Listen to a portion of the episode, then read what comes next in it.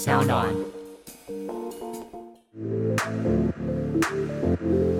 哎、欸，你好了没？那你护照带了没啊？欢迎大家收听。哎，护照带了没？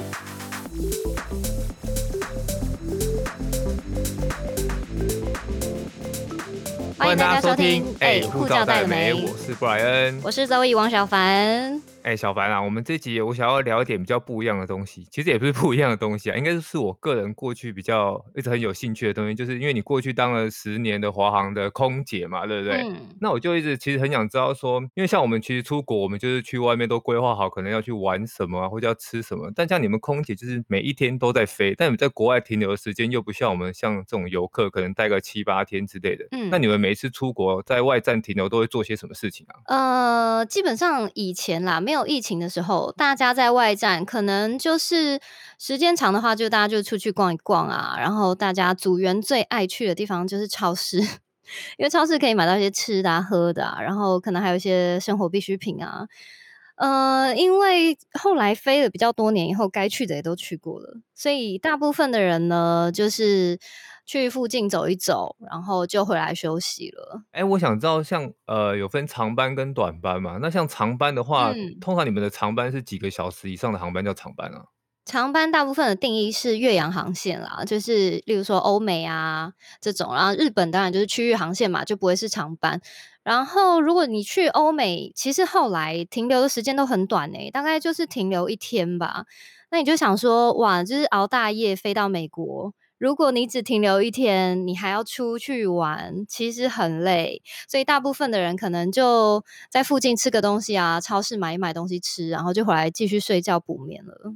后来只停留一天了，哎，那我蛮好奇的，因为我之前像我像我去前年吧，前年我去南、嗯、中南美洲的旅游的时候，我自己遇到一个蛮大的问题，就是其实我像我去欧洲，嗯，就是欧洲大概时差六到七小时，所以通常我回国的时候，事实上我几乎都没有什么时差的问题。对，那像飞美国都会差十二到十六小时，对，那每次去这样待个一天又回来，等于根本没有调时差的时间啊。那你自己是？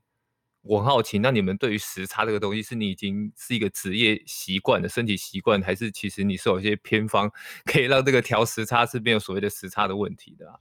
我一开始其实我就是到 local 就过 local 时间，但是我后来发现这是一个非常伤身体的。状况，所以后来其实因为你该去的也都去了嘛，然后你就会觉得说，好吧，那是不是应该要健康一点？所以其实我后来如果飞欧美的话，我不太出门玩的话，我其实就是过台湾时间呢，所以我就直接不调时差，我就是在 local 也过台湾时间。真假？所以在哦，所以你不管去哪都把它当台湾时间在过。对，因为。呃，你看哦，如果你在美国，假如好，你去 LA 好了，嗯，假如你想去个什么呃迪士尼好了，或是什么环球影城，累死，其实超级累的哦，因为你要想你回来，你可能要飞十几个小时，然后。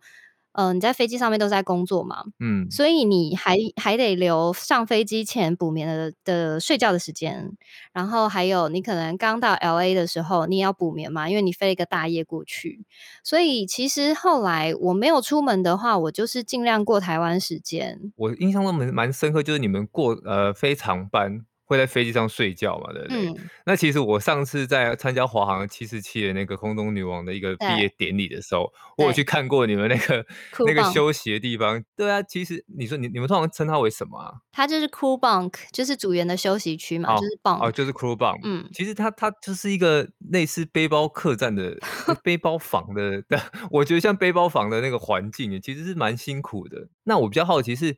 男女生会睡在同就就他就觉得那个空间，所以男女生都会睡在那里嘛，对不对？对啊，对啊，它基本上就是一个上下铺嘛，就是大家如果看到照片就知道，它是一个蛮克难的地方。但是因为组员本来就是去工作的，本来就不是去休息的嘛，所以那个地方基本上就是只能让你稍微休息一下，因为之前的组员。有时候是睡椅子的啊，所以没有在讲求舒适度的啦。哎、欸，那休息一般是可以睡多久啊？不一定哎、欸，大概三个小时左右吧。就是如果你飞十几个小时，你可能中间轮休三小时。哦，所以每一次轮休你是有三小时的时间可以休息，看你要不要睡而已，对不对？是这样听起来。嗯，嗯，大部分的人都会去睡啦。就是就算你睡不着，你还是会躺在那里休息。因为如果你十几个小时都完全不睡，因为大部 分越洋航线都是大夜班嘛。对，其实那真的撑不住哎、欸。而且，呃，不一定啊。其实看那个你飞的航程的长短，然后再才会去排那一天轮休到底几个小时。他没有，他并不是就是固定三小时，他就是看那一天的状况。哦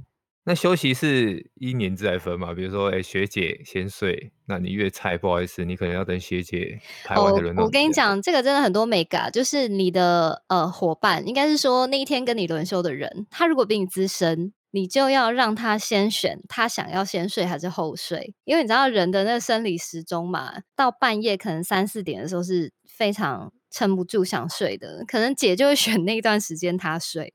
所以也要看你资深之前，然后让姐选啊。那如果姐今天觉得，哎、欸，她有人排后面，然后突然觉得，哎、她今天就觉得现在好累哦，我想要先睡，那她可以跟跟你说，哎、欸、哎、那个小凡，我可不可以跟你换一下，我先睡，这是可以的吗？基本上选完就不会再换了。但是如果姐硬要换的话，你也不能说 no 啦。所以。但很少有这种姐啦，很少有这种姐啦。所以姐大部分人都还是蛮好的啦。对，就是他，他就是跟你说好了，就是好，那我就是第二段休或第一段休，他不会突然间说，哎、欸，我突然间想要改变心意，因为这样实在是，就是你知道，蛮没有道义的。大部分人不会这样啦。哎、啊欸，那 短班呢？短班就没有过夜的问题了吗？还是啊，有可能你们非当天最后一班还是会过夜吗？短班都会过夜，呃、所以就原机来回。短班没有，有两种，一种是过夜班。过夜班就是会过夜的嘛，过夜班会过夜。你到外站，例如说日本好了，日本可能就有那种，呃，在 local 睡一天的班，然后就回来了。所以中间当然不会轮休啊，因为其实航程很短嘛，大概可能就三个多小时。哦，对，就不会轮休了。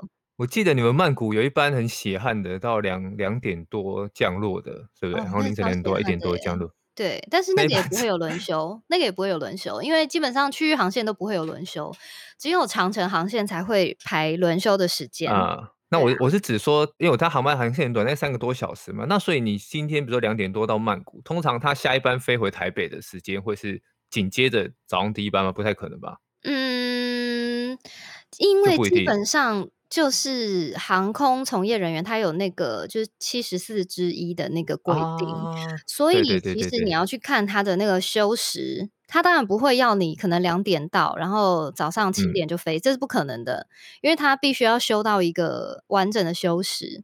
大部分啦，大部分那个班，呃，有的时候会是下午走，有的时候就是隔天下午走，或是呃隔天晚上走。嗯那听起来基本上也没有什么时间可以去晃晃了。嗯，就是你可能起来吃个饭啊，然后就就要回就回饭店了，就要去机场。呃，对，饭店、机场要做一些前置嘛。哦，因为我觉得大部分的人呐、啊，以为说就以为说好像空服员可以到处玩，这个时代已经过了。现在的、啊欸、现在的以前的梦想是这样啊，没有没有，现在航空公司是这样，就是它其实没有让你有很多时间留在外站，因为它要很充分、有效率的使用这些人，你知道吗？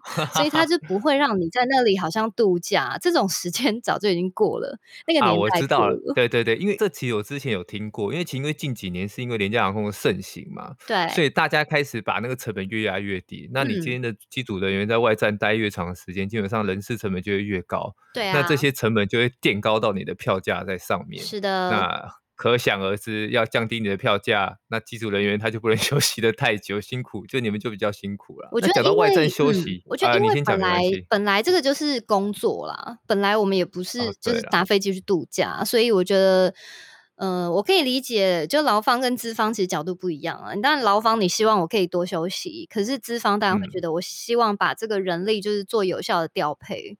所以真的已经没有像以前，好像人家觉得早期啦，就是可能我们刚 出生的那个年代，就空服员真的是一个就是蛮愉快的工作。我就是听那些大哥大姐，哦、对，哎、欸，他们说他们以前你做十年呢、欸，哎、欸，没有，我跟你讲，大概三四十年没有，三四十年前他们才是真的好，因为他们那个时候就是呃很久以前啦，台湾可能出国的人。他们并不是像现在这么普及嘛，然后以前机票也很贵嘛，啊、所以呢，航班也没那么多嘛，所以就听那些大哥大姐在讲啊，他们真的是以前去美国就停个什么一个礼拜，你一个礼拜也可以去很多地方玩嘛，所以那个 时候那个年代，跟我们现在真的差很多。不过那个年代的机票票价也是非常惊人啊。对啊，所以非富即贵才能搭飞机。对，所以现在真的已经 不是像以前这么这么，你知道？对啊，空服员这么学生都在搭了。是是是。哦，我还以为你刚开始入行的时候，应该还有个待个三四天，也没有，都是这样，都跟现在差不多了。呃，最长的我大概可能有三天吧。哦，那也才三天，也不能去哪里？嗯、其实其实也很很不长哎、有啦，跟现在比当然更长了，因为现在可能只有一天或两天，以前可能还有三天。哦，哎、那我就觉得很好奇，因为大家都会说航空业是一个很容易产生暧昧情愫的一个航空业，因为大家在外站的时候嘛，都在异地的时候，只有。机师跟空服是自己的人，那所以常常会大家听说，机师跟空服可能会有一些暧昧的情愫啊，或一些叭叭叭。那你自己有没有遇到，或者是说有没有听过很厉害的，或是很很离奇的？欸，我觉得，因为每一个地方就是办公室也会有办公室恋情，所以在外站当然也是有可能，因为大家也都是同事嘛，这是非常多的，就其实是真的蛮多的。啊。然后我觉得这个还就是蛮正常的啊，就是。一定会有啊！你办公室，你同事常常相处，也有可能会有一些情愫啊。但是我觉得外站确实是比较有可能，是因为大家可能在那里就人生地不熟，然后你就是可能跟其他人也不认识，所以就变成同组的组员，不管是后舱或是前舱，如果大家可能一起约吃饭啊什么的，确实是蛮多这种状况发生的。但是我觉得这很正常了。那你在外站有艳遇吗？除了机组人员之间的那个，比如说在在美国或者在欧洲常被搭讪啊，因为你空腹毕竟比较靓丽一点。嗯，有啦，但是这种艳遇一般人就不会理他，你就是怕遇到怪人呐、啊，就很怕遇到怪人啊。所以这种艳遇通常是就是对啊，就这样子就结束了。哎、欸，那你在外站除了像这种，就是我刚刚讲可能是比较暧昧情愫的，那有没有比较特殊的经历啊？比如说很可呃很惊悚的啦，或是很温馨的这种奇怪的经历啊？惊悚的还不少哎、欸，就是有人的也有鬼的。但我觉得我后来觉得啦。我后来觉得人比鬼还要可怕，因为我觉得鬼其实他也还好，他不会对你怎么样，你只是害怕。但是人真的是会有那种人生人生上面的危险在的。我记得我之前、哦、真的假的？嗯，对，我记得我之前在纽约的饭店，然后它就是 connecting room，就是两间连在一起，中间有门的那种。哦，我知道，我知道，对对对，连接连接房。嗯，然后呢，我记得隔壁就住了一个。应该，我觉得他应该是有喝酒，就是一个很可怕的人。他就是疯狂在半夜敲我中间那个 connecting room 的那那一扇门，然后那扇门它就是一个木头门，对，很可怕，而且狂敲不止哦。欸、然后，而且还在那里就是就乱叫啊！我就觉得他应该是喝醉了。然后我就打电话给饭店的那个就是柜台，我就说哦，隔壁的人一直敲我的门，然后他一直乱叫，然后。柜台就跟我讲说，因为他并不是在走廊，他在他自己的房间里，所以他们没有办法去管他他在房间里做什么样的行为，除非他真的打开了了那扇门。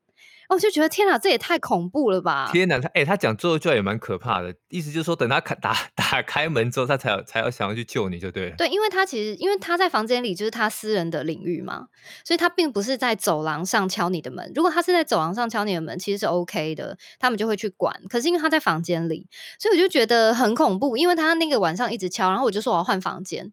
然后他就说：“哦，可是他们没有空的房间可以让我换啊！”所以，我后来就觉得，其实住在饭店里面，可怕的还真的不是鬼诶、欸，我觉得人还比较恐怖诶、欸。哦，那个敲整晚怎么睡？而且我，而且他是用锤门的哦。他这他不累哦，他就醉了。而且饭店，我觉得饭店的说法也也就蛮不能说错，但我觉得但很不负责任的，因为你有时候在饭房间内，如果隔壁电视开很大声，或者隔壁在打牌很吵，我们打到台湾的饭店都会请他通知一下，说可不可以劝诫。一下嘛，我们又不是叫你进去把他叫警察把他带走，只是说劝诫一下。但他听起来是完全不想屌你的样子。对，然后后来我就其实我后来有写信，就是跟他们饭店的呃，就是饭店的那种客服信箱。嗯哼，他们其实回复我也是就是蛮官腔的，他们就说，官方的，对他们就觉得说哦，因为他们也没有办法去管说，就是客人在房间里面到底是干嘛。但是我就说他已经就是。影响到我了，因为我觉得很恐怖，因为他是锤门，对，啊、对，但是后来就不了了之，隔天他就退房了。啊，万一他在里面吸毒嘞，对不对？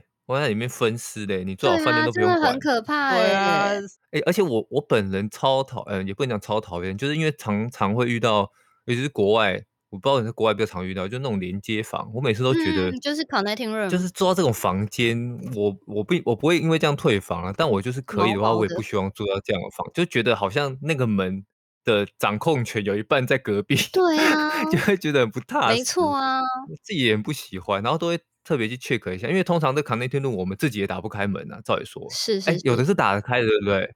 大部分打不开，有的好像可以自己开自己的，但是对面开不了。就是、自己的那一扇。但基本上，我就觉得说，嗯，虽然饭店当时给我的回应，我确实是 全没有办法接受啊，但是他也没有错啊。但我觉得他摆明就是不想理你，我觉得。对。但我觉得那这是个推卸责任啊，就像我刚刚讲了，如果他今天在饭店里面吸毒自杀。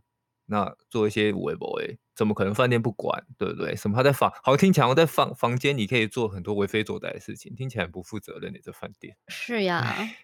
好了，哎，那我其实最后一个想问的问题是，因为你刚刚讲的都是在疫情之前的外站，大家可以做的事情嘛。嗯。那呃，因为我知道你还是有一些航空业的朋友现在在还在航空公司执勤，那现在疫情的状况下，相信他们到国外肯定不能像过去这么自由。那他们现在疫情。到了当地的外站的饭店之后，他们都会都都做些什么事情啊？他们现在就很惨啊，就是以前可能还有一点点小确幸，就是我们可能到了外站可以去个超市嘛，补个货这样。啊，他们现在就是因为完全不能出门嘛，然后他们就是都关在饭店里面，然后就叫 room service。如果你想吃热食的话，你只有你只有这一条路，就是叫 room service。